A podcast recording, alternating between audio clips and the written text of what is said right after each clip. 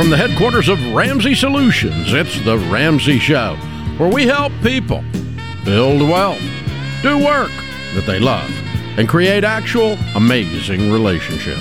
Rachel Cruz, Ramsey personality, #1 best-selling author, and my daughter is my co-host today as we answer your questions about 888-825-5225, about your life and your money. 888-825-5225. Kevin's in Indianapolis. Whoops, that's wrong. Let me try it again. Kevin's in Indianapolis to start off this hour. Hi, Kevin. How are you? Hey, Dave. I'm doing well. How are you doing? Better than I deserve. What's up? Well, got a question. My wife and I have been talking for about a week or two now. We are trying to get some stuff underway to start saving up for a mortgage on our house. Backstory is we were about one quarter smart, three quarters dumb. We were one quarter smart off by living off of a $30,000 a year income on her income so I could pay my way through master's school. Three quarter dumb, we needed a reliable car, so I fell into that trap and I bought a car years ago. Where we're at now is we owe about $21,800 left on the car. In one savings area, we have about $19,000, and another savings area have about $5,000. We are torn between being highly aggressive with that $19,000 and being mildly aggressive because we do have a 1-year-old, and we're both kind of like, you know, do we go for the full 19 or do you go a little less? Wondering what your advice would be on that. Did you graduate? Yeah. Graduated, got a double year income. Right now, I bring in $125 gross. $125? Gross, yes. Okay, and she's still working and she makes $30? Yeah. So we have $150,000 household income. Yeah. A $21,000 car debt and $24,000 in your accounts. Yes. Okay. And what are they each saved in? What's the $19,000 in? It's over in Capital One. It's just over there sitting in a high-performance CD or high-performance savings. Okay. And then the other $5 is where? It's just in our mutual bank account. Okay. Gotcha. The five is our kind of our 3 months. We're just starting to look at your guys' stuff a little bit. And when we're looking at our numbers, the $5 is kind of our about 5 months savings. We have $1,000 emergency, but the 5,000's about a 4 or 5 months. Yeah. So what happened, Kevin, was when I was your age, I went broke and lost everything. Rachel was a baby and we couldn't pay the light bill.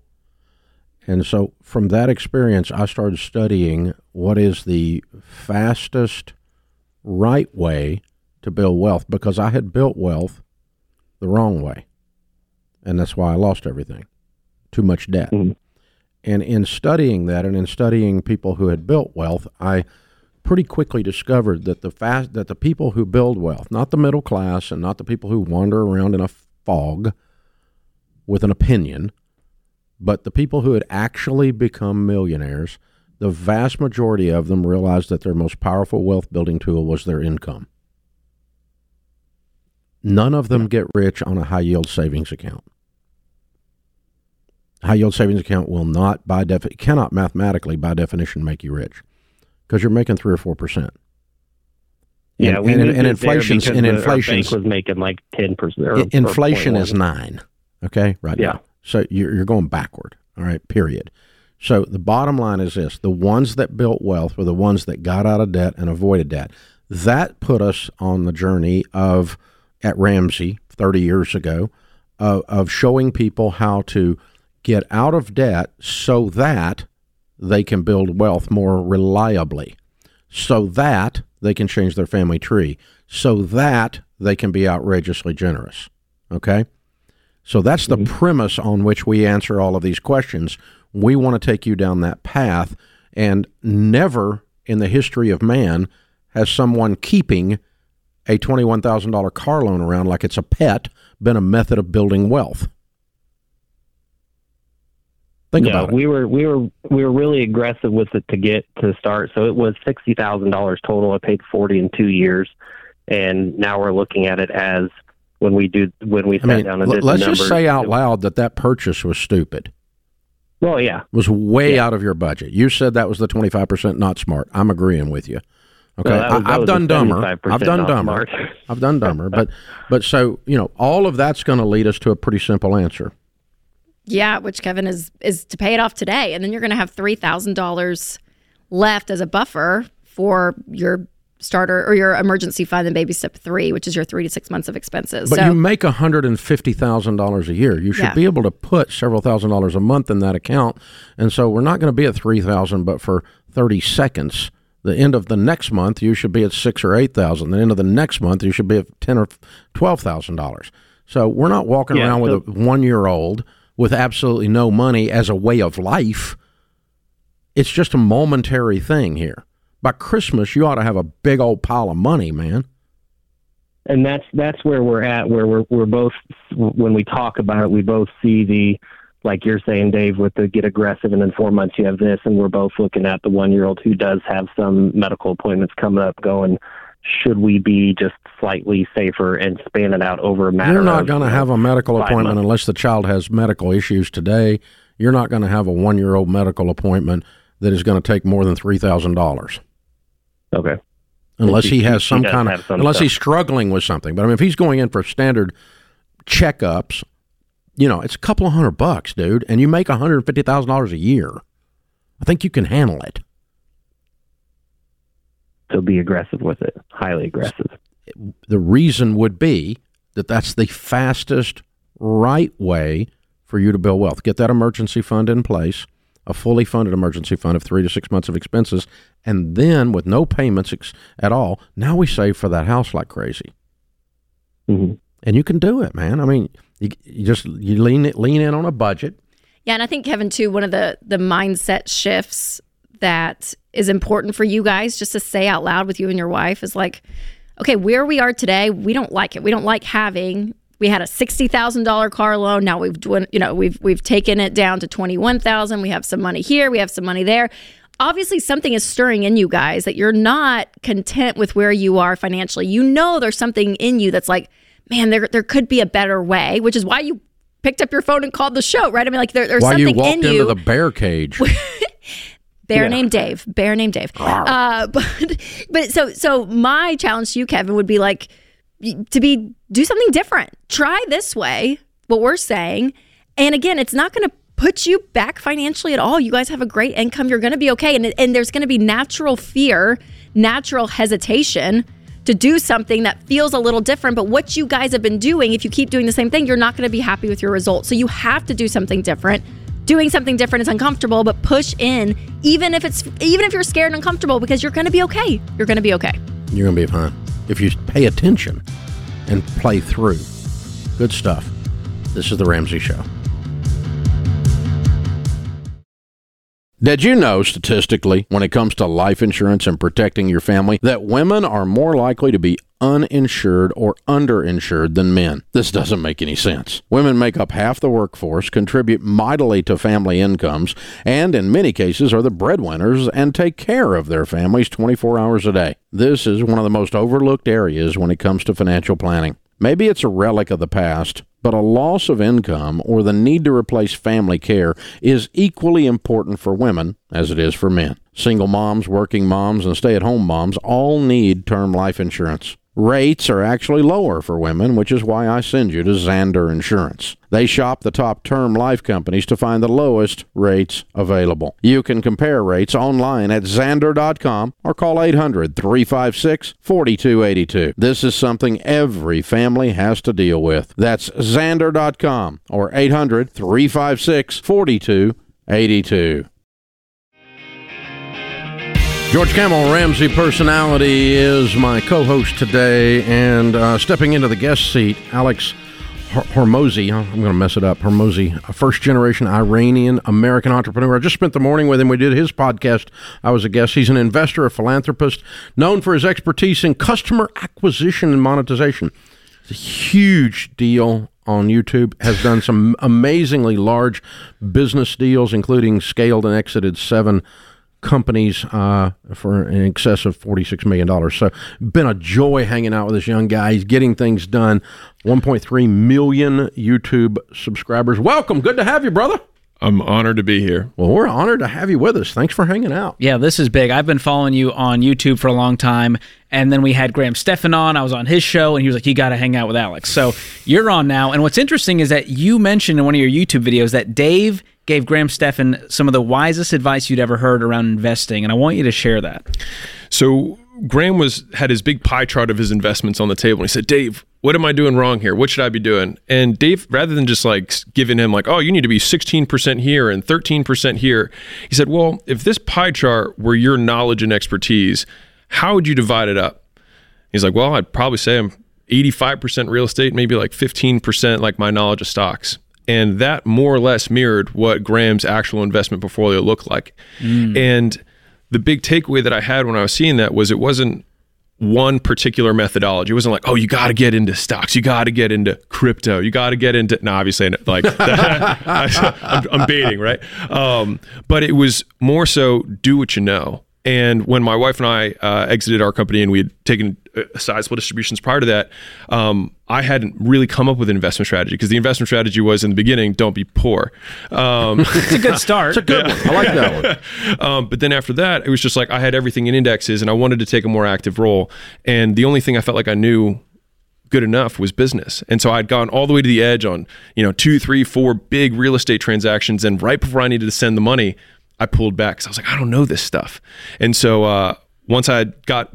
basically gave myself permission, or I felt like you'd give me some sort of like verbal permission to just do what I know, acquisition.com kind of started and became our family office for everything that we do investing, which is exclusively businesses that we feel like we can add value to. Yeah. And it's a space you're comfortable in. You should never put money in something that you don't understand and don't know. And because some guy in a good suit said to, and the only thing he may own is a good suit. So that's probably not where we're taking the advice. So really, that's really, really, really important. Okay, so you started with nothing, over $50 million net worth, in excess of that on this one transaction. Yeah, so I know you're probably north of $100 million at that point. The Iranian... American. Mm-hmm. So your first generation? Yeah, first American. Gen, yeah. Okay, so your parents came from Iran, mm-hmm. both? Just my dad. Just your dad. Okay. Mom's born in France. I've got a really good friend that both of his parents came here and also unbelievably successful and financially. And sometimes I think, I was talking to my friend Brian Buffini, who's Irish, and he has a book out called The Immigrant Edge. Uh-huh. And so the mentality that comes off that, George's parents mm-hmm. He's first generation. Middle Eastern. Oh, yeah. As well. Okay.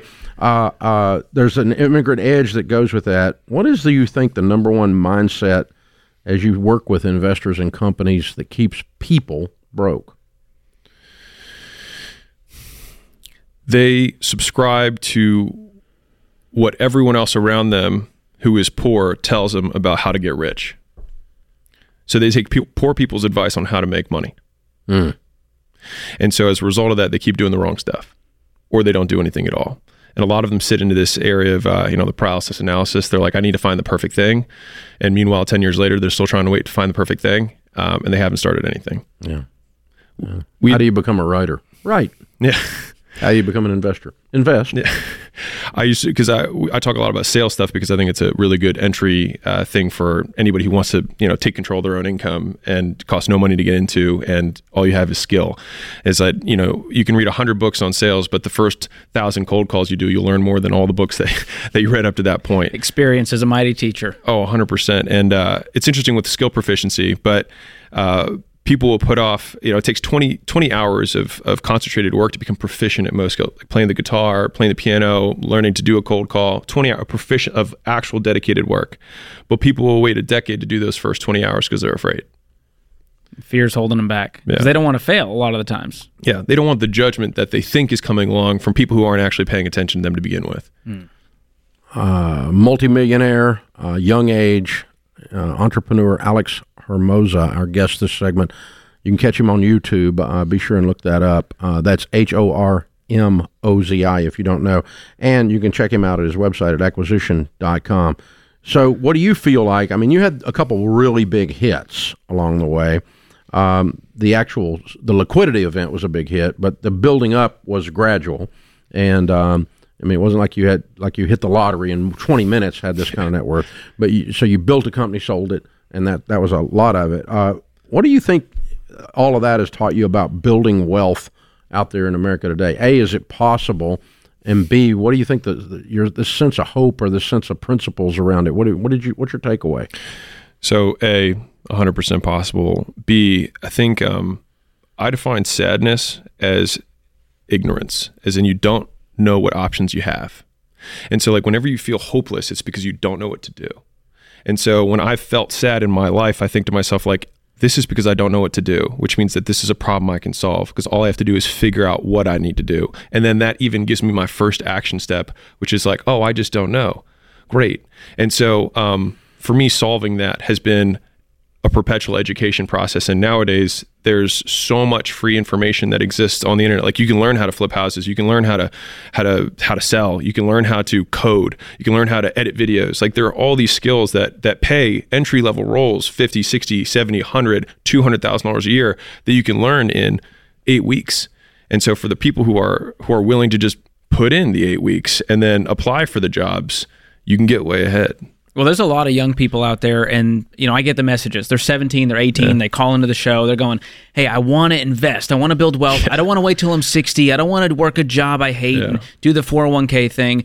They want to make money really quickly, and a lot of the times they want to do it the wrong way. Yeah. What is the advice you constantly give those folks? Yeah, so I say, like, you can invest in the S&P 500. I was like, but I prefer people invest in the S&M 500, which is you're always going to get higher returns on investing in your own education, your own skill set compared to any stock market. And so like a really real example of this is a buddy of mine has a daughter. She's 17. I think she just turned 18.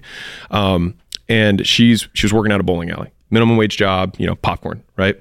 And she said, or he told her, he's like, you know, you can triple your income if you just get a certification to become a phlebotomist. It takes 2 days. It's $500. And by taking $500, she could invest in the S&P 500. And at 18 years old, maybe there'd be a ton of compounding. But if she invests $500 in getting the certification and then 2 days later, she triples her income, probably a better investment in buying the certification than forever having a 3 times higher baseline for what she can make. And I think that's just like a micro example of how much skills can give you more cash flow to invest in everything else. And so my belief is, always keep reinvesting in skills because that raises your lifeline, your lifetime baseline of earning potential. That's so good. And valuable education is always costs minuscule amounts. Not all education, but I said valuable, usable, utilitarian value. She can immediately go and do something with that. It's not like I collect degrees for a living. No, this is like, but studying something that is usable 100% of the time is the best investment you can make. My father came here with $1,000 and he didn't speak English, but he had a medical degree. And so he's always been big on education for me. And if you look at it as an actual investment, I mean, he fled during the revolution in Iran. He said, they took everything we had, but they couldn't take my education. And so it's something that can never be taken from you. You can't lose it in a divorce. You can't be taxed on it. On your education itself, it appreciates with time. And then the more educated you become, the more valuable each prior skill adds on top. It compounds. That's good. Like if you know how to do math, then you can then learn accounting. When you learn accounting, then you can learn investing or business or whatever. And like each one compounds unto itself. You got to follow this guy. Check him out on YouTube. Alex Hormozi, Hormozi, for those of you that aren't familiar with how big a deal he already is. And check him out at acquisition.com. Check him out at Hormozi on all his social media, and his podcast is called The Game with Alex Hormozi. Alex, an honor to meet you today, hang out, got a new friend, and it's been an honor to appear on your podcast. Thanks for hanging out with us for a few minutes here. The honor's all mine. Anyway. Cool. Jade Washaw, Ramsey Personality, is my co-host today. Open phones at 888-825-5225. If you are a new listener or viewer, and we know there are a bunch of you based on all of our analytics and numbers, and a huge number of you have joined us in just the last few months. Thank you for that. You may be a little bit out of the loop on all this lingo, the baby steps and debt snowballs and all those kinds of things we talk about around here all the time. We'll try to keep you up to date, but if you want to really dive into it and start to learn where you are and where you need to go next, it's a free service. Just go to RamseySolutions.com, click on Get Started, and we'll help you figure out your next best step from where you are right now. RamseySolutions.com. It's completely free. Click Get Started. Sandy is with us in Nashville. Hi, Sandy. Welcome to the Ramsey Show. Hi, Dave. Thanks for taking my call. Sure. I've been agonizing over something for a few weeks, walking around my house saying, what would Dave say? What would Dave say? So today I decided to call and see what you would say about this. My husband wants to buy an Airbnb in Florida as an investment. We have no emergency fund. We have excellent credit. All we do have is the equity in our house, which we do have a mortgage on. I'm terrified about this idea. It would require a home equity line of credit and possibly another investment mortgage loan on top of that. So what? You already know what Dave would say. Yes, I do, I believe. And do you want to know what Jade would say? Yes. Well, I might not be able to say it on the air, but it ends in the word off, Jade. It ends in the word no. Yeah. Capital N-O. You're broke people. Yeah. Broke people don't need to buy investment properties. Broke people really don't need to buy high-risk investment properties. Broke people really don't need to buy high-risk investment properties in another state with all 100% borrowed money. Ooh, and leveraged on your own home. Right. This goes sideways. It's got nowhere to go but bad. Okay. So let me tell you, he's been spending too much time on the internet. Yeah. So here's what the idiots on TikTok will tell you, okay? That running an Airbnb is 100% profit. You're going to make so much money. You're going to be just bathing in money. There's going to be cash everywhere. It fails to mention the renters that tear up your house. It fails to mention the times that it sits empty. It fails to mention the high management fees. It fails to mention all of the costs of your maid service. It fails to mention the fact that the local municipality decides that Airbnbs are no longer legal, and they pass a law prohibiting Airbnb in your neighborhood, which is happening in some areas, and HOAs are preventing them left and right because they don't want a hotel in their neighborhood, which is essentially what a Airbnb is. And the things, if everything works perfect the way the TikTok guys say, you're going to be so rich it's unbelievable. But guess what? You and I live in the real world. It doesn't work that way. Running an Airbnb is a complete pain in the bahunkus. Okay, that's exactly what every cell in me is screaming. Yeah. Are you going to be able to convince him of that? She's not going to sign the deed. I'm praying. No, I refuse to sign the HELOC. The house has your name on it in Tennessee as well. He can't get a HELOC without your signature. Right. No. Okay, well, no. I thank you all so much. Yeah, we'll discuss the marriage aspects of this, but no. Yeah. All right. Yeah. Don't do it because, here's the thing. Who can find a virtuous wife? For her worth is far above rubies. The heart of her husband safely trusts her, and he will have no lack of gain. Sandy, you have what's called common sense. Mm-hmm. You can perceive risk a mile away. Your husband has spent so much time on TikTok that he has no idea what real risk is and how much work and hassle and problems this is. You can make money running an Airbnb, but, you can also make money running a hotel, but it's called a full-time job. Somebody has to manage the hotel. Somebody has to manage the maintenance people. Somebody has to manage the maid service. Somebody has to. This is not just found money that you walk out on the sidewalk and pick up a bale of money because you signed up for Airbnb because some moron on TikTok said it was a great idea. It's passive. It's passive income, it's passive Dave. Income. There's no passive about it. You talk about active. This is about as active a piece of real estate as you can get. Again, there is situations where you can make bank on this if you're willing to go through the hassle and the hard work and put up with it, but it's not as much as people say it is. Mm-hmm. And it's certainly not as much as your gross rent projection is by freaking Airbnb, because all they'll tell you is if you keep it full all the time, here's what we can get for it. Well, nobody keeps it full all the time, number one. Number two, nobody puts everybody in there and 100% of them pay. Never happens. Nobody puts everybody in there and they don't tear it up past beyond the level of their deposit. Okay. Never happens. So, dadgum, man, I got a 3 degrees of separation guy that has an expensive property that he put, and a bunch of characters went in there, and one of them killed the other one in his house. Oh, my gosh. A murder in his house.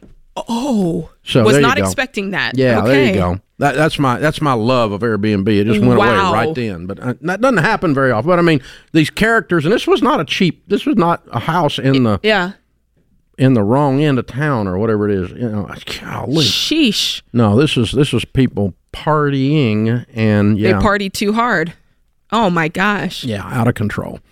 So yeah, it's is that going to happen? No, that's not going to happen. Right. All right, but the point is you're running a high turnover night to night, week to week rental. If this is not, you put a tenant in there and they stay in there a year, and you have an actual relationship with the tenant. So okay, so here I am, playing devil's advocate, as I sometimes do. There are listeners who want to get into that space, and we don't want them to listen to Tic Tac, as you call it. Yeah. What do you say to the person? Pay cash for it after your home's paid for, baby step 7, and understand that you are embracing two things that no one talks about when you do Airbnb. High hassle factor, high risk. Yeah. And so you have to apply those to the numbers. It's the same thing when somebody goes to one of these nothing down real estate crap, and they go, well, I can rent the house for $1,000 and my payment's only $500. I'm going to cash flow $500. Well, let me tell you how that works in the end, okay? If that's the case, you're going to break even with vacancy, with non-payment, with suing to evict them, with fixing the repairs beyond the deposits, with fixing the repairs that just happened to a house, the heat and air goes out, the roof leaks, paying the insurance, paying the taxes, messing with it. You got a $500 cash flow? No, you don't. You're breaking even. This is what people don't grasp. Well, I have a $500 cash flow. What that means is you don't know what the flip you're doing. You have no knowledge of how real estate really works. My homes and properties of all kinds are 100% paid for, and I swear, I wonder if some of them are going to cash flow then.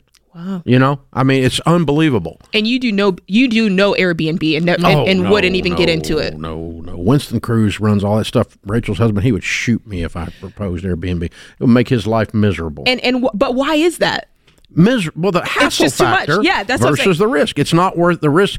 The juice ain't worth the squeeze. There you go. That's what I want people to get. Like, just pay cash for a normal rental, right? Yeah, that's what I would do. Why even fool with the... But if you want to do it, you probably could make more money.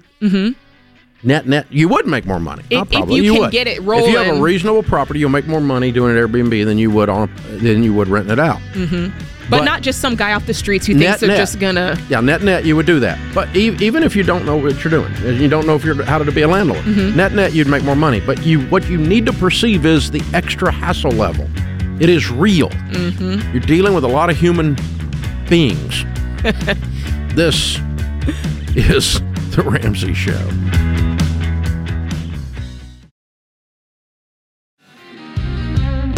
Dr. John Deloney, Ramsey Personality, is my co-host today. Travis is with us in Grand Rapids, Michigan. Hi, Travis. Welcome to The Ramsey Show. Hi, Mr. Ramsey and Dr. John Deloney. It's a pleasure to speak to you both today. You too. What's up? My question is how to get out of debt with my current salary as a truck driver, projected to make $80,000 this year. Okay. How much is your debt? Total debt is $67,000. $40,000 is student loan debt, and then I have $11,000 balance on a car, and the rest is credit cards. Okay. You single? So I've been trying to make I am dating, currently living with my partner, and so that's kind of tricky because when I moved in with her, I was over the road, and now I'm a local driver, so I pay her to help her with the mortgage, but we're not married yet. Planning on engagement soon, so. Okay, so you are paying part of your roommate's payment as rent? Essentially, yes. Yeah, and your rent is how much? $500 a month. Okay. All right, so you make $80,000 a year and you have a $500 a month rental. Okay? Yep. So what's wrong with getting on a tight budget and beginning to pay these debts down? You should have all kinds of margin in this budget. Yeah, and I've been trying to see that for myself. Like I have in my notes, all my bills and credit cards, how much each monthly payment, the sum of them is for the minimum balance. I've been following, listening to you guys over the last couple months for the baby steps. Yeah. But I just can't seem to get ahead of. You haven't done a budget yet. So what is your take home pay? About $1,200 a week. Okay. You get paid once a week? Correct. Okay. You sit down and you look at June. How many times are you going to get a paycheck? Let's pretend it's 4. Okay. That would give you $4,800 to work with. Minus $500 for rent. Minus food. Correct. Minus some car gas. Minus the minimum payments on all of these bills. And everything else goes towards the stupid credit card until it's gone. And you cut up the credit card. I've cut 2 of them up since I've started listening to you. I've paid. I feel like you drove right past all the room that should be in this budget. $4,800 minus $500 minus food. That's a buttload of money left over. Yeah. It's about $3,600 or $3,700. Yeah. How much is the balance on the credit card? I have 3 of them left. One's 20. 150, 600, and 700. Okay, so you should pay the 600 and 700 off this month, and probably the 2150. Yep. So you're done with credit cards in 2 months. One month. Oh, 1 month. Let's do it.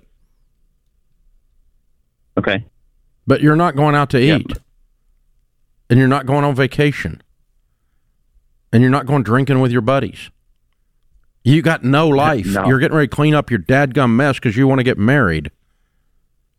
Yes.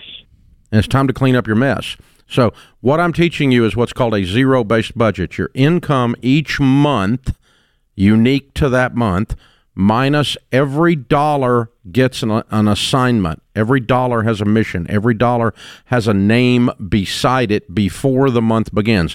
Before June gets here next week, you need to have figured out what your income for June is and assign every one of those dollars first to necessities. Food, shelter, clothing, transportation, and utilities. So rent, car payment, car gas, food, okay? That's it. And then everything else, dude, we're going at these credit cards like they're the freaking enemy, because they are. Yeah. If you had $4,800 minus $500 and you had $2,600 makes you debt-free, or I'm sorry, $3,200 makes you debt-free, you're debt-free of your credit cards in 1 month. You really should be. Right. That's how you do it. Absolutely. That's how you do it right there. And jump online and pick up or hang on. We'll give you the Every Dollar app, and we'll get you tied into the advanced version of the Every Dollar app, which connects to your bank and helps you run your budget. It's the world's best budgeting app, and it'll help you, but it's giving every dollar a name. That's the point. When you get very detailed, very nuanced, and very careful with your planning each and every single month, and you squeeze every one of these dollars until Benjamin Franklin is squealing, then you are ready to go. And that's what we're doing. And we're not spending money on anything because we're trying to clean this mess up. So realistically, you've got $55,000 in debt. You make $80,000, but you got almost no expenses. You probably could be 100% debt free in a year. Pretty close. A year. And for everybody listening, don't blow by this, because it's easy to look at him and be like, man, that guy. You can't out earn your unintentionality, your lack of intentionality. He's making $80,000 a year, and he can't figure out where it's going. How to pay off a $2,000 credit card. Can't figure it out. And it's not because he's dumb. It's because it's just chaos. There's too many spinning plates everywhere. Yep. And that's what a budget does. It's all spun up in your brain and in the ether and everything else. And so giving every dollar an assignment. Every time you do this, people, if, those of you that haven't done it, you need to sit down and do it tonight. June's coming next week. You need to sit down and do your dadgum budget, maybe for the first time in your life. Put your income for the month at the top of the page and then give every dollar an assignment. I will promise you two things will happen. Number one thing will happen is that you will feel like you got a raise because you will go, where is all this freaking money going? It's going to blow your mind how much you waste. And the second thing that's going to happen is you're going to get a sense of peace instead of a sense of anxiety. Even though you've actually done nothing with money yet, now you've actually executed a plan that says, if I take these 17 steps, I'm going to be free.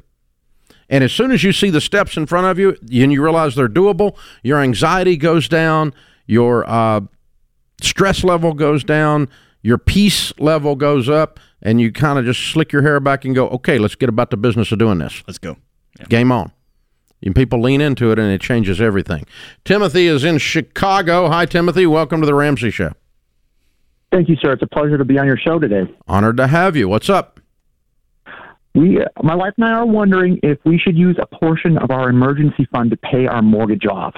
How much is in your emergency fund? Currently, we are at $46,500. Okay. And we owe $30,000, all intents and purposes, $34,000. Okay. And you don't have any other money you have to put into this equation, so you would drain your $46,500 by $34,000. Yes, sir. What's your household income? Base salaries, we're looking at $130,000. No, I didn't ask. I asked what your household income is. Oh, my goodness. Between mine and my wife's, we're looking at $136,000. Okay, that's what I was after. Yeah, good. Yeah. All right, and so here's the thing: paying off a house is a really good thing, and we really tell everybody to do it. It's not an emergency. So if you go below 3 to 6 months, if you go below 3 months of expenses in order to do this, you cut too deep. And it kind of feels like you are. Okay. What do you think? What's okay. What's three months of expenses? 3 months of expenses, we're looking at $18,000-$19,000. All right, let's call it 20, which means you have $26,500 to throw at your $34,000. Okay. Did I get that right? Yes, sir. Okay. And then in the next, by Christmas, you just cash flow the rest of it and knock it out. Okay. Now, my wife will be getting bonuses throughout the next several months, which will be paying down the mortgage further. Yeah. Given that happening, yeah, we're looking at August. Okay. Done. Now, the question, go ahead. I'm sorry. Then do it. Yeah. Done. Absolutely. Go that route. That's what I would do. Yeah, that's the whole idea. So by Christmas, we're rebuilding emergency fund maybe from 3 months up to 6 months, which you don't need more than 40. Well, that's by August. I mean, that's if he pays this thing off in August with some bonuses. Well, then they got to rebuild it right. Up from 20 up to 40. Oh, by Christmas. But gotcha. No more than 40 in your emergency fund. You don't need 46 in your emergency fund. If 20 represents 3 months, 40 represents 6 months. 6 months is enough. Then move on to your other steps. This is The Ramsey Show.